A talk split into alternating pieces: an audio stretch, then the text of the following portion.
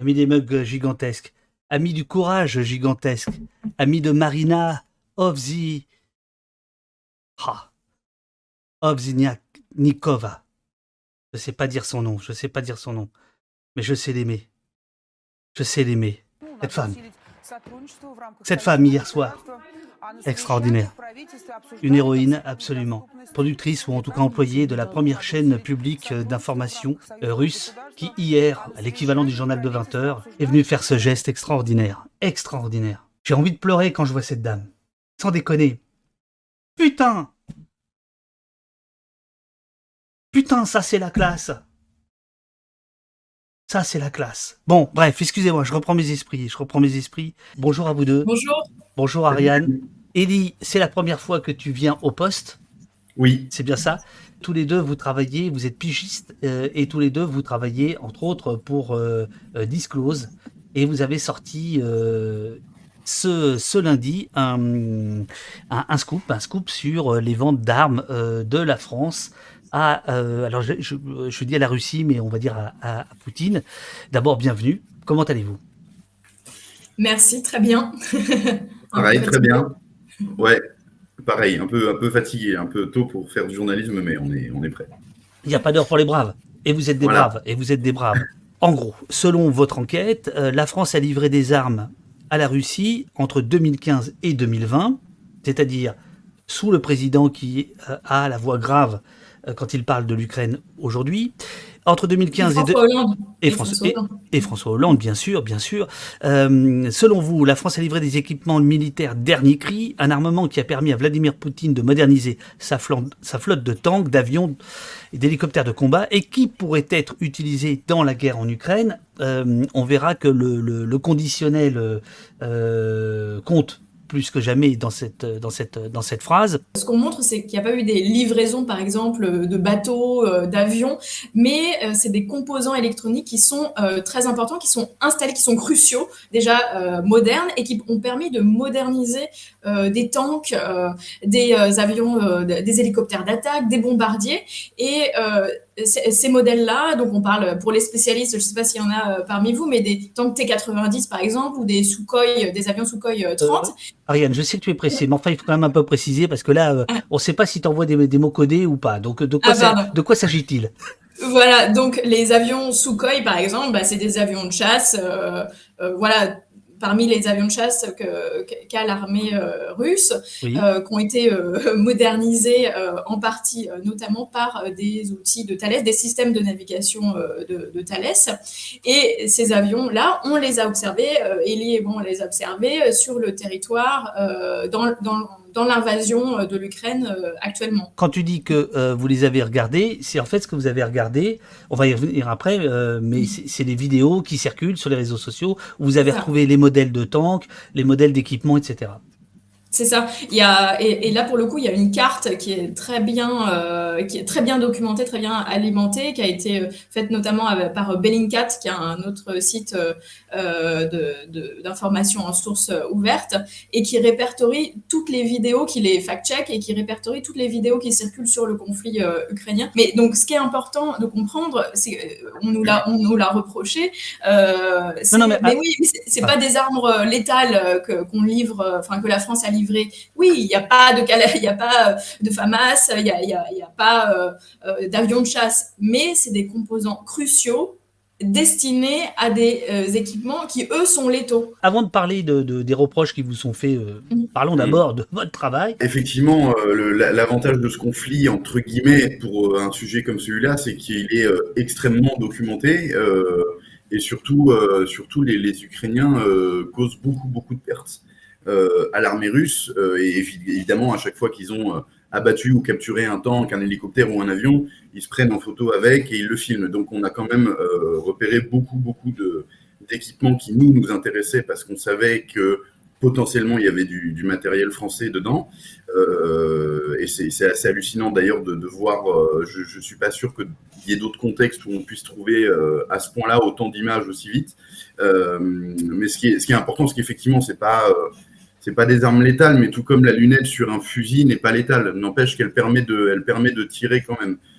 dans, dans, le matériel qui, est, qui notamment a modernisé les tanks. je crois que c'était la com de, de, qui disait elle-même, c'est ce qui va vous permettre de tirer le premier. Euh, c'est ce qui va permettre à un char de voir son ennemi avant que son ennemi ne le voie et donc de tirer en premier. Euh, sur les avions, il y a des systèmes de, géolocalisation qui permettent d'être autonomes des satellites américains ou européens. Euh, du genre de petit détail qui, va être crucial pour, un pays qui va être mis au banc des nations assez rapidement. Donc c'est pas, on a, la France n'a pas livré des vis, quoi. Elle a quand même livré des, du, matériel qui est très important, qui est de haute technologie. Si j'ai bien lu votre euh, redoutable enquête, en fait, euh, vous avez des documents confidentiels de défense, vous en avez deux dont on va parler. À partir de ces documents, vous vous êtes demandé, euh, est-ce que ces armes, on, les retrouve dans les vidéos qui sont actuellement diffusées depuis, depuis maintenant quelques semaines en, Ukraine. C'est ça, vous avez essayé de voir, est-ce que ces, ces, armes qui sont vendues sont en action si je puis dire en fait, il y, a, pas mal déjà d'informations en, source ouverte. Il y a eu euh, un article notamment de EU Observer en 2015 qui avait fait une liste déjà euh, de tout un tas d'équipements euh, produits par Thales et Safran et exportés en Russie. Il y a une vidéo qui date de 2014, est accessible hein, depuis plusieurs années sur Internet, qui montre un tank russe capturé par les Ukrainiens et à l'intérieur, il y a une caméra thermique euh, Thales, donc une caméra thermique, ça permet en gros de détecter des cibles euh, pendant euh, la nuit. Et là, c'est en plus très très loin, à un rayon, je crois, de, de, 10 km. En fait, il y a déjà aussi tout un tas d'articles, d'articles d'experts sur des sites de défense, etc., qui répertorient des matériels français qui ont été vendus. Et donc, on a croisé ces informations sur des sites spécialisés avec des, des, notes et des informations confidentielles il y a un embargo normalement, euh, et que donc normalement, euh, en tout cas, d'où votre étonnement et votre travail de, recherche. Alors, si, vous voulez bien, euh, j'aimerais bien partir des deux documents que vous avez dénichés, qui sont deux documents classés, confidentiels défense, celui du 19 mai 2016. Que dit ce document? Par défaut, les exportations d'armement, c'est interdit en France. Euh, mais une commission euh, se réunit avec des représentants du ministère des Armées, du ministère de la Commission, euh, du ministère de l'économie, du ministère des Affaires étrangères et ils décident si Thales a le droit d'envoyer des caméras thermiques, des systèmes de navigation pour des avions russes. Et donc cette commission, elle a lieu à, peu près toutes les semaines. Et à la fin, s'ils ne sont pas d'accord entre eux, c'est le Premier ministre qui va trancher. Là, dans le cadre de la Russie, ce que montre ce document, c'est que tout le monde était d'accord. Il n'y avait pas de débat. Euh, tout le monde était d'accord pour euh, valider euh, ces, licences, valider ces livraisons. Ça concerne des contrats, ce qu'on apprend avec ce, ce, document, c'est que ça concerne des contrats avant, signés avant 2014. Pas mille ans avant 2014, mais en 2012, 2013. Donc 2014, c'est le Donbass.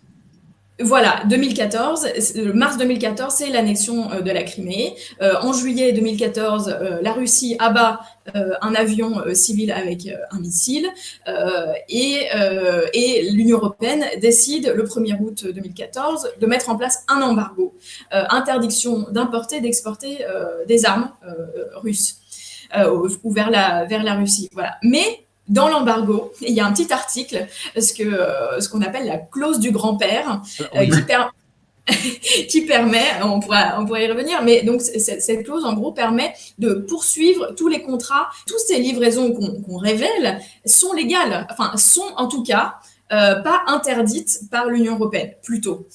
Et donc, euh, il n'y a pas eu de nouveaux contrats après 2014, mais euh, bah, des livraisons qui étaient prévues ont pu continuer et dans les années, mais au moins jusqu'en jusqu'en 2020. 2016, on est quand même déjà deux ans après l'annexion de la Crimée, deux ans après le crash du MH17, deux ans après la guerre euh, alimenté par la Russie dans le Donbass. Euh, puis 2016, on est aussi un an après l'intervention russe en Syrie. Euh, ils sont déjà en train de pilonner Alep, etc. Donc voilà, c'est quand même à ce moment-là que effectivement la France se dit oui, on peut, on peut, on peut livrer ce qui nous restait à livrer à la Russie. Enfin voilà, on y reviendra, mais tout ça pour dire qu'on n'a pas découvert il y a deux semaines que Vladimir Poutine était un un dictateur belliqueux qui avait tendance à écraser des civils avec, avec ses avions. Quoi. en fait, tout ça, tout, tout, ce que, tout ce que vous mettez à jour, c'est légal. C'est la question de la légitimité, que vous ne posez pas tout à fait dans votre article, mais grosso modo, c'est un peu ce que vous, vous voulez faire comprendre au lecteur, c'est-à-dire, est-ce que même si c'est légal tout ça, est-ce bien, est-ce bien, est-ce bien raisonnable, est-ce bien légitime, c'est ça? Alors moi, c'est vrai que le, on utilise un peu à tort, je trouve, le mot légal. Euh, mm. Disons que ce n'est pas interdit par l'Union européenne, mais rien ne force euh, la France à utiliser cette clause. Ça permet et en, réalité, les engagements européens auxquels euh, la France est soumise également, c'est de respecter la position commune de 2008 qui dit vous ne devez pas exporter des armements si ça risque d'aggraver un conflit ou provoquer un conflit. Et si il y a un risque euh, de qu'elle soit utilisée pour euh, des violations euh, des droits humains. Donc par exemple viser des bâtiments civils. Or là, manifestement, l'État français a estimé que donner des armes à la Russie qui euh, responsable de crimes de guerre euh, en, en, Syrie euh, notamment, euh, qui annexe euh, la Crimée, eh bien, ça ne pose pas de risque, ça ne risque pas d'aggraver le conflit. Et c'est là où il y a un débat à minima qui devrait se, se tenir. Comment la France a, a évalué ça? Et un, certain nombre d'experts pourraient dire euh, ben c'est en contradiction avec euh, avec les, les, engagements pris. Donc la question de la légalité, je dirais attention, c'est c'est pas formellement interdit, mais c'est en contradiction euh, quand même avec les, les, engagements pris par la France. Il y a un truc aussi qui revient souvent sur ce genre d'enquête. On dit aux journalistes en général, c'est légal, mais est-ce que c'est vraiment moral Et c'est pas tellement une question de morale, c'est une question de politique c'est que là, on voit bien quand même avec ce qu'on a révélé hier que euh, à un moment donné, on a une politique étrangère euh, qui, est, qui, est un poulet sans tête. C'est-à-dire que euh, là, on se retrouve quand même à avoir délivré des équipements qu'on va détailler à un belligérant qui est en train de menacer directement euh, nos intérêts à nous, la France, en réalité, parce que Vladimir Poutine est évidemment en train d'attaquer l'Ukraine, mais aussi de menacer euh, l'Europe et l'OTAN. Et a priori, on est encore dedans. Donc, donc, il y, a, voilà, à un moment donné, il n'y a pas de sens à ce genre de politique. On nous dit tout le temps que c'est pour les intérêts de la France et que la morale, etc., on s'en fiche. Là, on voit bien que les intérêts de la France, on ne voit pas bien ils sont dans, cette affaire. Les bénéficiaires de ces marchés, c'est euh, Thales, dont tu as euh, plusieurs fois cité le nom, euh, Ariane, c'est Safran, que, vous avez cité aussi, dont l'État français est le premier actionnaire, donc ce sont, bah voilà, c'est directement lié à, pays, on va dire. Et puis il y a une autre, une autre euh, société, la société Sofradir, que je ne connaissais pas, euh, qui a signé un contrat de 5,2 millions d'euros avec la Russie en octobre 2012. Alors, euh, Foul que c'est une filiale, c'est une filiale de Thales et Safran en fait. Donc à la fin, c'est Thales et Safran. Euh, Foul que vous dit oui, mais alors les contrats d'armement, c'est toujours sur des périodes longues. Sous-entendu, euh, bah, quand, tu signes. Oui, mais c'est alors c'est bien le problème. C'est pour ça que moi j'ai beaucoup ri hier quand j'ai découvert qu'on appelait ça la clause dite du grand-père, euh, parce que du coup ce que ça veut dire c'est qu'effectivement à la fin c'est le petit-fils qui en paye le prix en fait. Euh, enfin moi c'est comme ça que je le comprends. et là là effectivement c'est c'est sur le temps long. Oui et non, parce que là on parle de contrats qui ont été passés sous le mandat de Nicolas Sarkozy en gros et qui ont été euh, qui ont continué après sous le mandat de, François Hollande puis d'Emmanuel Macron. Euh, or, euh, c'était déjà questionnable de filer tout ça à la Russie sous le mandat de Nicolas Sarkozy. en 2008, la Russie, elle envahit la Georgie. On se souvient de Nicolas Sarkozy qui avait qui avait, qui avait, essayé de, calmer le jeu et de faire de la diplomatie avec Poutine comme tous nos autres présidents derrière auront décidément essayé. et déjà à ce moment-là, en réalité, on aurait pu se poser la question de est-ce qu'on continue? Euh, parce que Poutine, c'est 20 ans de guerre. C'est la deuxième guerre de Tchétchénie, c'est la Géorgie, euh, c'est la Syrie, c'est euh, le Donbass en 2014 et maintenant l'Ukraine. donc cet argument, il tient pas. En réalité, c'est juste qu'on on a été dans l'erreur sur un temps long. Ça, oui, voilà. mais les, contrats, même sur un temps long, on peut très bien décider de, de, les rompre. C'est exactement ce qu'on a fait avec les Mistral en 2015, parce qu'en réalité, les Mistral, légalement, justement, on pouvait les livrer, vu que la commande avait été passée avant 2014. Donc à ce moment-là, le pouvoir, il a bien compris que symboliquement, ça craignait quand même très fort d'envoyer deux trucs comme ça à la Russie, qui aujourd'hui, effectivement, pourrait se retrouver en mer d'Azov à faire la guerre aux Ukrainiens. Euh, mais il y a tout simplement, il y a eu un choix politique de dire non, bah, on, ne le fait pas, malgré le fait que ça soit un contrat de long terme, etc. Choix dont vous dites finalement qu'il n'a pas été fait là pour ces armes-là, et c'est bah ça que vous pointez, en fait. Oui, c'est ça. Les Mistral, les Mistral c'est difficile à planquer. Il faut, faut, faut, admettre que voilà, ça se voit. quoi. C'est deux gros porte-hélicoptères. En plus, ils auraient typiquement, si là les Russes les avaient aujourd'hui, euh, euh, ça serait, ça serait super important pour eux. Enfin, c'est vraiment, vraiment des, des, bateaux qui sont qui, ont, des capacités opérationnelles qui sont importantes. Euh, de fait, effectivement, une caméra, euh, enfin c'est bête, mais une caméra. tu vas te, tu vas te, transformer en VRP de Thales, toi ou de Mistral ou de je ne sais quoi. Mais euh, bah, non, mais de, fait, de fait, voilà, c'est on n'aura pas vendu, pardonnez-moi de l'expression, mais on leur a pas vendu de la merde et, ils vont pouvoir s'en servir. Mais effectivement, une caméra Thales, faut rentrer dans le char. Euh, pour, pour l'avoir. Donc euh, c'est beaucoup plus discret. Euh, c'est des oui, et puis il n'y a pas de communiqué de presse. Voilà.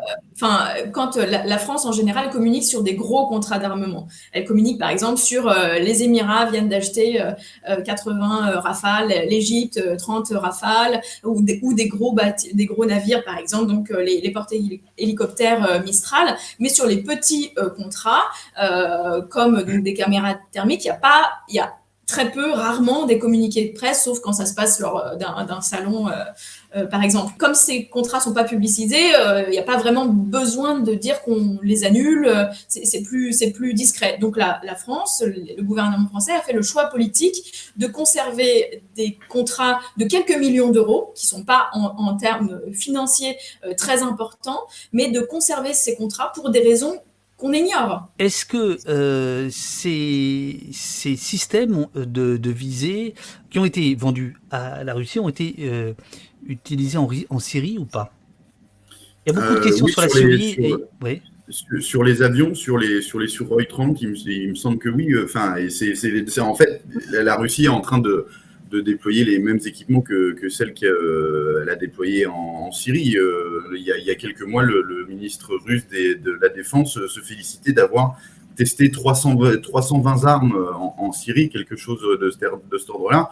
Euh, et tout ça, maintenant, bah, ils ont fait joujou avec en Syrie, ils font joujou avec en Ukraine. Il y a un risque, effectivement, que, ça a été, que ça soit utilisé en Syrie contre les, les populations civiles. Et c'est ce qu'avait pointé dès 2012 un certain nombre d'ONG euh, qui avait dit attention, euh, des systèmes de, navigation de Thales installés sur des avions de combat euh, qui sont utilisés pour bombarder les villes syriennes, bah, sont en infraction avec les, en contradiction avec les, engagements français de ne pas livrer des armes à des pays responsables de, crimes de guerre qui visent délibérément des, des, populations civiles. On sait que on a livré tel type d'équipement pour tel type de véhicule à la Russie et que ces véhicules, en l'occurrence, ils ont été déployés en Syrie et en Ukraine. Voilà. Alors oui, il reste la possibilité que sur ce véhicule en particulier qu'on voit en Syrie, il n'y ait pas de matos français dedans, ce qui ne fait pas partie de ceux qui ont été équipés, mais potentiellement si. quoi. Euh, donc euh, les, accusations qui pourraient vous être faites sur le fait que euh, vous, les journalistes d'investigation et autres, que quand ça se passait en Syrie, on s'en foutait, mais on s'y intéresse parce que c'est l'Ukraine, vous répondez quoi?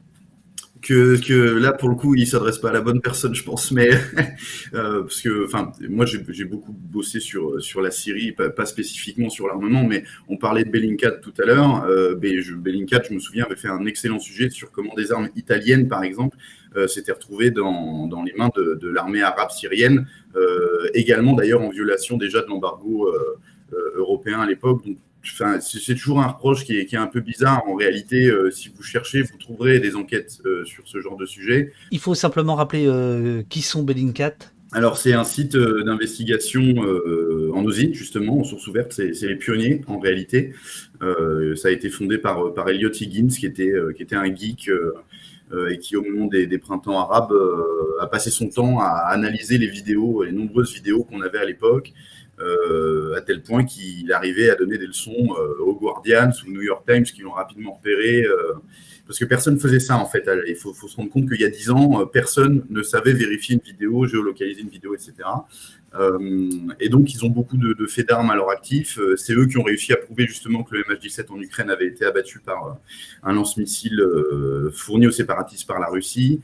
Euh, ils ont bossé euh, sur l'affaire euh, Navalny. Ils ont réussi à identifier les, agents russes qui l'ont empoisonné. Enfin voilà. Est-ce que vous avez réfléchi à la portée de tout ça? C'est-à-dire que je comprends qu'aujourd'hui, vous utilisez, vous allez chercher des vidéos sur Twitter, sur YouTube, partout, etc., pour essayer de retrouver vos, traces des documents, etc., pour avoir un peu la, main dans le sac. mais est-ce que, est-ce que vous avez réfléchi à la portée de ces vidéos, au sens de ces vidéos euh, est-ce qu'elles sont en train de, de, modifier totalement dans notre rapport euh, à l'actualité, à la guerre, à l'immédiateté, ou, ou c'est pas votre propos pour l'instant et, vous êtes vous dans la recherche d'illustrations, de, preuves? Bah euh, non, si, si c'est une vraie question. Euh, enfin, on a on a beaucoup bossé quand même sur la sélection des vidéos parce qu'on en avait bien plus que celles qu'on a finalement publiées. Euh, déjà, évidemment, on a essayé de publier, de publier entre guillemets celles, qui, celles où on voyait le mieux les équipements qu'on voulait montrer. Euh, après, euh, typiquement, on n'aurait pas montré une image violente parce que parce qu'on en a vu. Enfin, moi, en faisant mes recherches, j'en ai vu beaucoup bien et sûr, ça, j'estime que c'est pas c'est pas nécessairement utile de montrer. Après, sur la portée et sur la, la, manière dont ça peut modifier notre rapport à l'actualité, là, les images que nous on a mises, c'est quand même des images qui, sont tout droit sorties de ce qu'on appelle, de ce que les spécialistes appellent une guerre de haute intensité. Mais bref, c'est la, c'est la vraie guerre. Euh, et donc oui, c'est des images de Seconde Guerre mondiale où il y a quelqu'un qui tout d'un coup voit un, avion de chasse passer euh, à basse altitude juste au-dessus de sa maison. C'est quelqu'un qui voit un char passer en dessous de chez lui. Et il faut que les gens réalisent que c'est ça qui est en train de se passer en Europe euh, et que potentiellement, quelque part dans la tête de Poutine, euh, c'est peut-être ça qui peut se passer chez nous dans, pas très longtemps non plus.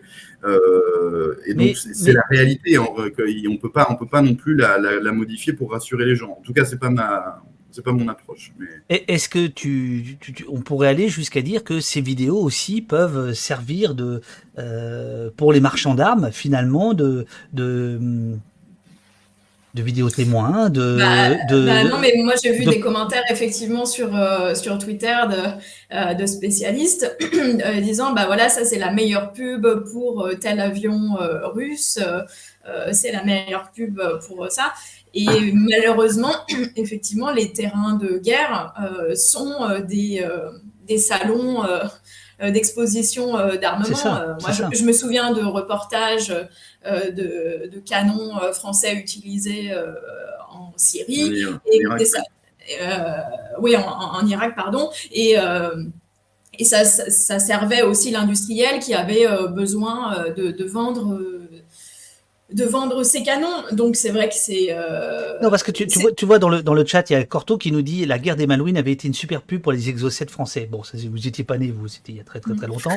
euh, euh, sauf que c'était encore. Tout, tout, tout, ça était. Il y, avait, il y avait trois ou quatre chaînes de télévision, etc. Là, ce que je veux dire, c'est que il y a cette profusion d'images qui vous permet. Donc ça, c'est le côté mani... enfin, oui, positif de ces images, c'est que ça vous permet à vous, journalistes d'investigation, de d'apporter des preuves euh, incontestables de ce, que, de ce que vous révélez, mais de l'autre côté, c'est vrai qu'il y a cette, cette, cette, euh, ce salon, euh, ce millipole mondial en mondovision mais c'est la question qui va s'emparer de ces informations aujourd'hui. Est-ce que c'est simplement euh, les fans d'armement, les acheteurs d'armement qui vont euh, trouver ces, ces, vidéos et s'intéresser à, ces vidéos, à ce qui se passe et à ces livraisons d'armes? Ou est-ce que c'est les citoyens, euh, c'est euh, les, euh, les, candidats à l'élection présidentielle qui vont essayer de comprendre comment ça se passe en France, pourquoi on produit des armes, à quoi ça sert, pour quel intérêt, comment on décide, est-ce que pourquoi on n'a pas le droit euh, de décider, pourquoi on n'a pas le droit d'en débattre. Et en fait, ces informations aussi, en les rendant euh, plus accessibles à un large public, euh, bah, ça peut permettre aussi de faire émerger un débat public qui est interdit, étouffé depuis près de 20 ans en France. Alors justement, le débat public, est-ce que vous considérez, 24 heures après vos révélations, qu'il soit, qu'il soit ouvert? Il y a un début de débat qui se, qui se pose. Euh, je pense que le fait que le, ministère des Armées réagisse dans la journée euh, à nos révélations, c'est euh, une première, et qu'elle soit contraint en fait de, de dire effectivement la France a vendu des armes à la Russie, on assume. Donc c'est le porte-parole des, des, armées. Alors euh, d'ailleurs c'est assez, assez, drôle parce qu'il tweet avec son propre euh, compte, mm. hein, euh, Monsieur Hervé Grandjean. Bon, très bien. il a des 16 800 abonnés et il vous a répondu. Il vous a répondu à 5h48, donc on va dire quelques heures plus tard. C'est une première dans l'histoire de Disclose parce qu'en général c'est plutôt la DGSI qui vous répond, qui vous convoque. et donc et, et, donc là, là vous avez cette réponse décryptage de cette réponse par, euh, par vous deux Puisque vous êtes deux des quatre auteurs des, de, de l'enquête. Bah, sur le fond, c'est comme le dit Ariane, quelque part, il admet, c'est un long trait pour dire euh, oui, on a, livré, on a honoré des vieux contrats après 2014 et oui, c'est légal. Euh, donc, il dit la même chose que nous, en réalité, mais avec, avec d'autres termes. Ce qui est très important, c'est quand même le, le, le, quatrième tweet. La France a permis l'exécution de certains contrats passés depuis 2014 au titre de la clause dite du grand-père. C'est complètement dingue. Alors je suis allé voir sur Wikipédia, en effet, ça existe. Hein, en fait, c'est un, ça, vient du droit canadien, euh, donc c'est du droit anglo-saxon. Euh, un contrat conclu. Euh, alors flèche, hein, donc sous-texte, ça, ça veut dire un contrat conclu avant l'annexion de la Crimée peut aller à son terme et les livraisons d'équipements achetés avant juillet 2014 peuvent être poursuivies. Donc c'est formidable. Ces contrats durent combien de temps? Euh, les contrats, les contrats d'armement, euh, en fait, c'est il n'y a, a, pas forcément de, de durée, c'est plus la, la, garantie qui va avoir une durée fixe. Donc, quand vous envoyez euh, des, des, pièces, euh, bah, il faut pouvoir les, les, réparer. Donc, ça peut de, deux ou trois, deux ou trois années, je crois, la, garantie de, pièces euh, euh, militaires. Une licence, il me semble que ça vaut euh, trois ans. Donc, le, quand vous donnez l'autorisation d'exporter, enfin, il faut signer le, contrat ensuite, mais vous avez trois ans en gros pour, pour conclure votre contrat et, le, et le commencer le porte-parole euh, vous nous explique euh, que cette possibilité est clairement prévue par le régime de sanctions mis en place contre la Russie en 2014. C'est-à-dire, il y a un régime de sanctions qui dit, euh, mais pas tout quoi. il y aura pas de nouveauté, mais enfin tout le reste, on peut, on peut, on peut écouler les stocks. Oui, oui, oui, mais sauf que ce qu'il dit pas, et c'est ce que. Donc, déjà, il répond à moitié à nos, questions quand même. Euh, il ne dit pas quel type d'armement, euh, il ne dit pas pourquoi ils ont décidé euh, de, l'attribuer, pourquoi ils ont estimé que ça ne posait pas de risque d'aggravation du conflit, de risque dans l'escalade militaire en Ukraine et, et dans le conflit en Syrie. Donc, il répond pas. Il dit oui, en gros, il dit on l'a fait parce qu'on le pouvait. Voilà, c'est tout. Et on vous dira pas pourquoi, on vous dira pas si on en a débattu. Juste, on avait cette possibilité, on l'a prise. Ok, mais cette possibilité, vous ne l'avez pas prise dans le cas des Mistral. Les navires Mistral, vous les avez bloqués parce que c'était un choix politique. Et donc, pourquoi Et parce que les Américains et les Européens nous avaient demandé de le faire aussi. Mais euh, voilà. Oui, bien sûr, oui, voilà, sur, sur, sur, les pressions américaines. Mais donc pourquoi ce choix n'a pas été pris euh, sur des autres petits euh, matériels qui sont a priori moins stratégiques pour la France, que Safran et Thales construisent tous les deux? Donc pourquoi, pourquoi cette, cette décision? Et cette décision, bah, on la connaît pas parce qu'elle est classée secret défense. Et même après qu'elle ait été décidée, cette décision est toujours euh, classée secret défense. Donc si les députés demandent, mais au fait, pourquoi vous avez décidé ça? Eh bien, on va leur dire, c'est secret défense.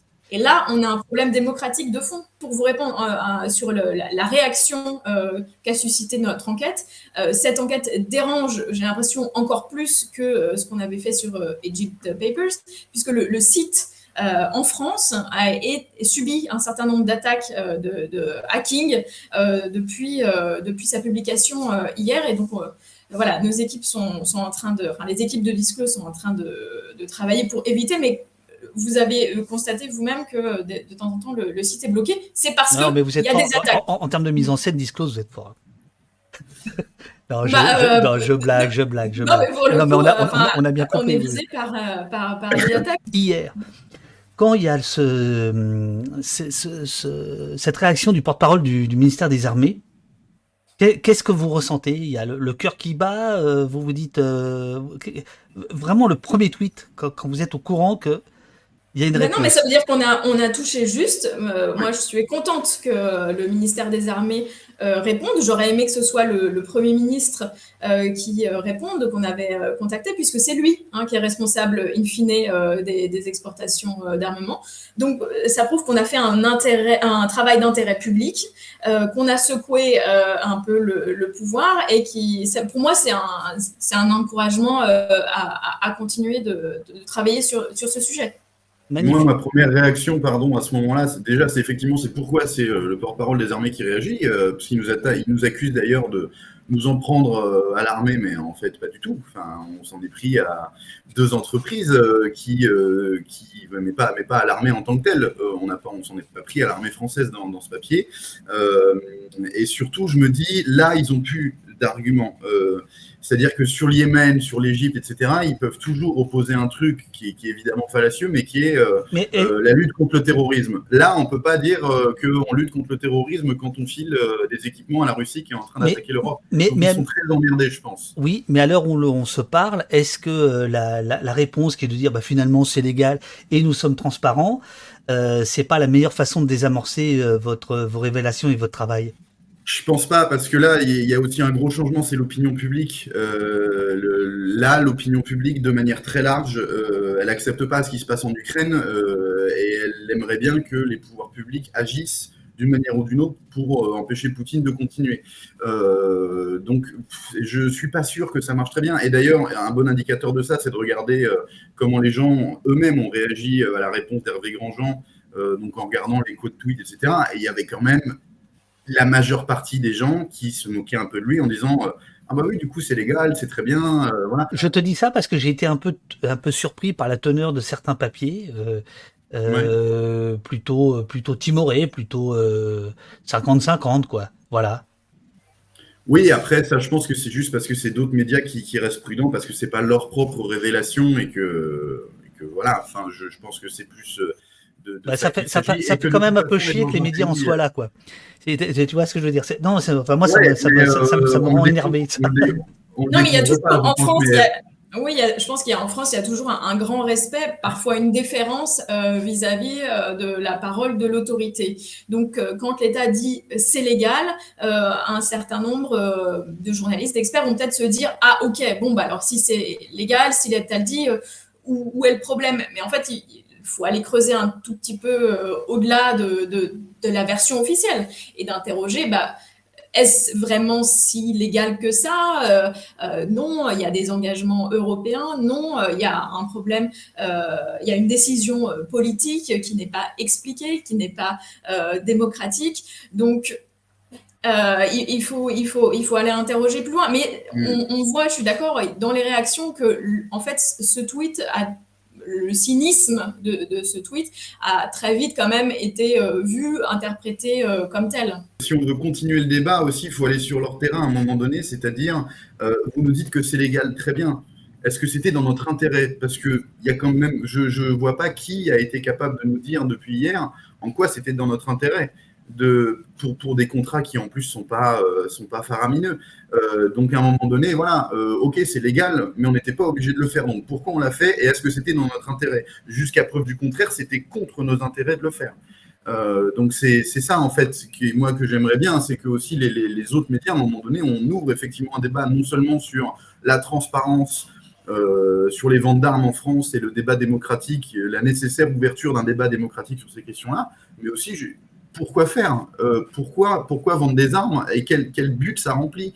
Parce qu'on commence quand même vraiment à, même, même d'un point de vue cynique, euh, euh, intérêt d'État, etc., on commence vraiment à avoir du mal à piger à, quel est le but et à quoi ça sert. Quoi. Bah, c'est l'argent le ministère des Armées explique régulièrement, les députés expliquent que euh, c'est pour assurer euh, l'indépendance, euh, l'autonomie de, de, la France. Et donc, pour garder une armée puissante, en gros, avec des équipements performants, il faut exporter parce que la France ne peut pas acheter tous les matériels et maintenir les lignes de production. OK, J'entends cet argument. Mais donc, alors, dans des cas précis, prenons les cas précis des caméras thermiques Thales, est-ce que c'est stratégique? Est-ce qu'on a besoin d'exporter ces caméras pour maintenir euh, ces lignes de production? Euh, Je ne sais pas, en fait, le débat n'est pas posé. Les arguments ne sont pas exposés publiquement. les, députés ont l'interdiction d'en débattre. Donc. Comment ça l'interdiction? Attends, attends, attends, attends, attends, attends, excuse-moi, Eddie. Comment ça l'interdiction? L'interdiction bah, d'en débattre?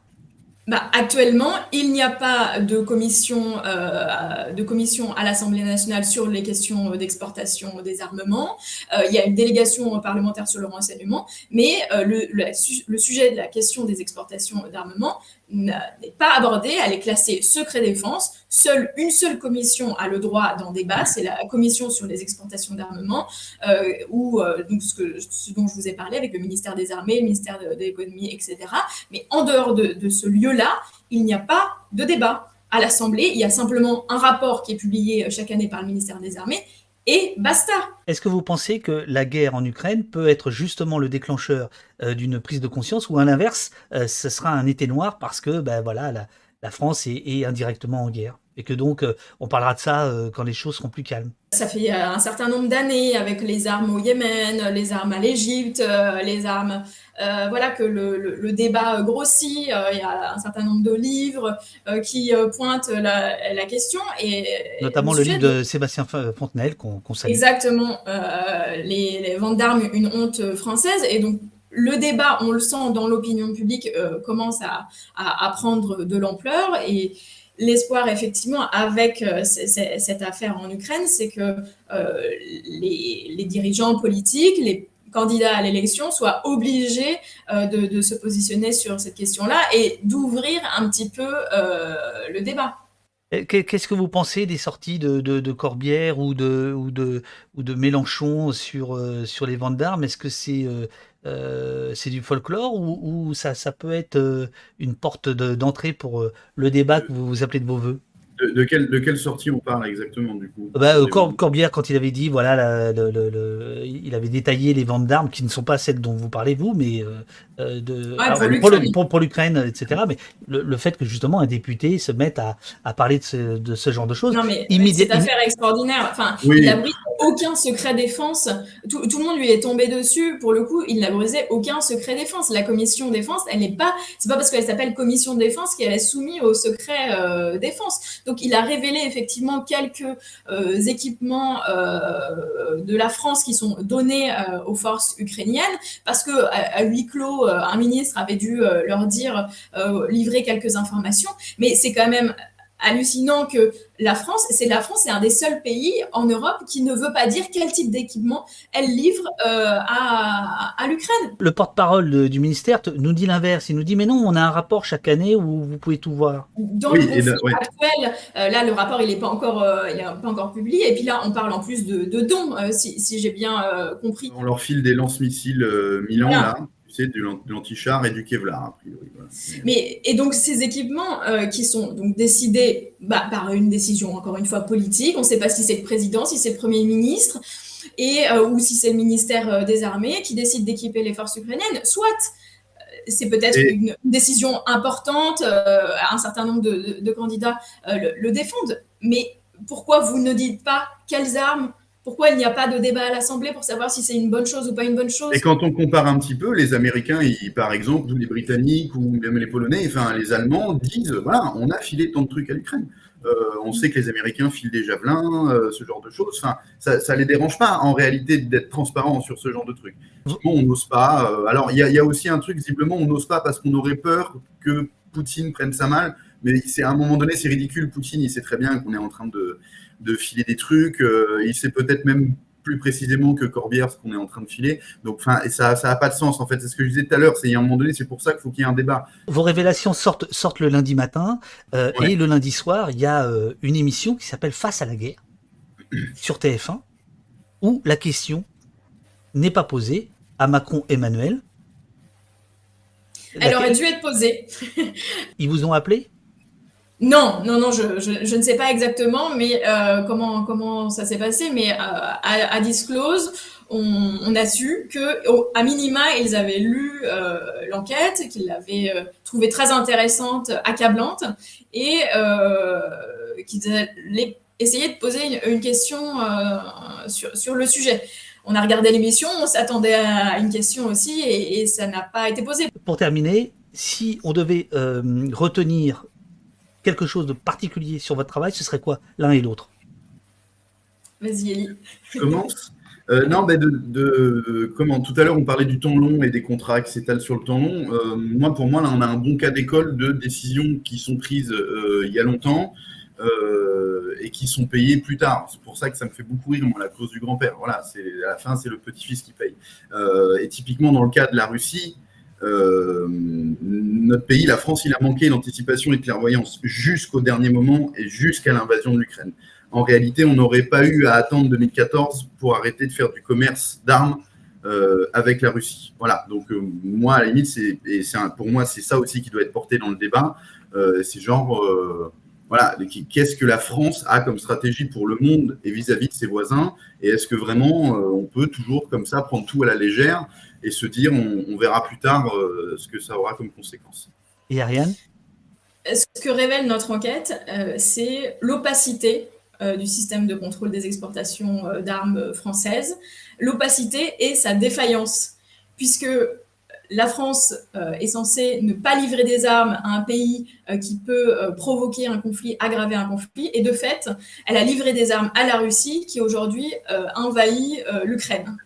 Donc il y a eu un problème, et il faut que l'État français, les gouvernements français acceptent de débattre et euh, d'être questionné sur ces questions, sur euh, pourquoi ils livrent des armes, comment, et que ce ne soit plus un débat de quelques experts, euh, de quelques hauts fonctionnaires à huis clos sous le sceau du secret défense. En fait, ce que j'espère avec ce travail, c'est qu'il y ait une réforme du contrôle démocratique des exportations d'armement. Dernière question euh, qui vous est posée par Émile Cheval ou Gaël de Marseille. Euh, craignez-vous des conséquences, euh, perquisitions ou autres? Quels risques prenez-vous en diffusant des documents confidentiels défense? Je vous pose cette question, évidemment, elle peut paraître dérisoire par rapport aux enjeux que vous venez de, raconter, mais bon, c'est aussi une façon de saluer votre courage que de vous poser cette question. Non, les, risques, je ne pense pas qu'il y, ait de risques dans les, enfin, théorique, il y a un risque théorique, on va dire, parce qu'il y a encore une fois une compromission euh, du secret de la défense nationale, qui était déjà le cas sur l'enquête euh, Made in France, donc les armes vendues à la coalition euh, engagée au Yémen, dans les, euh, sur lequel j'avais pas participé, mais également sur Egypt Papers. En, en, novembre dernier, où on révélait également des informations confidentielles défense. Donc il y a, un risque. Il y a une enquête actuellement qui est en cours au parquet euh, euh, national euh, anti-terroriste. voilà, c'est. Donc il y, a, y, a, un risque de, on va dire un peu juridique, mais ça ne doit pas empêcher d'enquêter sur, sur ces sujets-là. Merci beaucoup à vous deux, bravo, bravo pour votre, votre, votre boulot qui est quand même complètement dingue, et je vous dis à très bientôt alors. À très bientôt. Bonne journée à vous deux. Merci encore. Merci encore.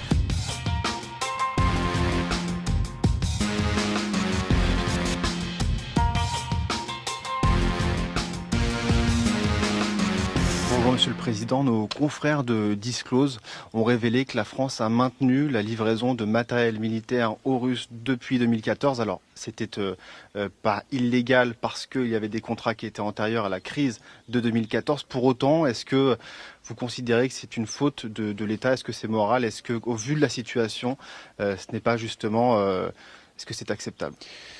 La France s'est conformée en 2014 exactement à ce qui convenait, c'est-à-dire au droit international et aux choix qui ont été les nôtres.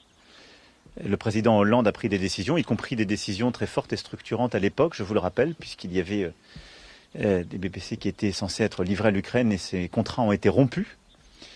Et euh, l'ensemble des contrats qui étaient couverts par les engagements de la France et qui n'étaient pas conformes à ce moment-là à ce qui a été décidé en 2014 ont été interrompus. Ce qui a été mise en lumière par vos collègues et qui correspond d'ailleurs à ce que la France n'a jamais caché, ce sont les fins de contrat dans des montants très réduits, essentiellement, euh, d'ailleurs sur des, équipements euh, qui sont tout à fait euh, connus et qui étaient en conformité avec ces engagements de la France. Et donc la France a pris les décisions qu'elle devait prendre en 2014. Et je les défends ici, même si ce n'est pas moi qui les ai prises. Nous nous y sommes scrupuleusement tenus, et c'est ce qu'il convenait de faire. Voilà.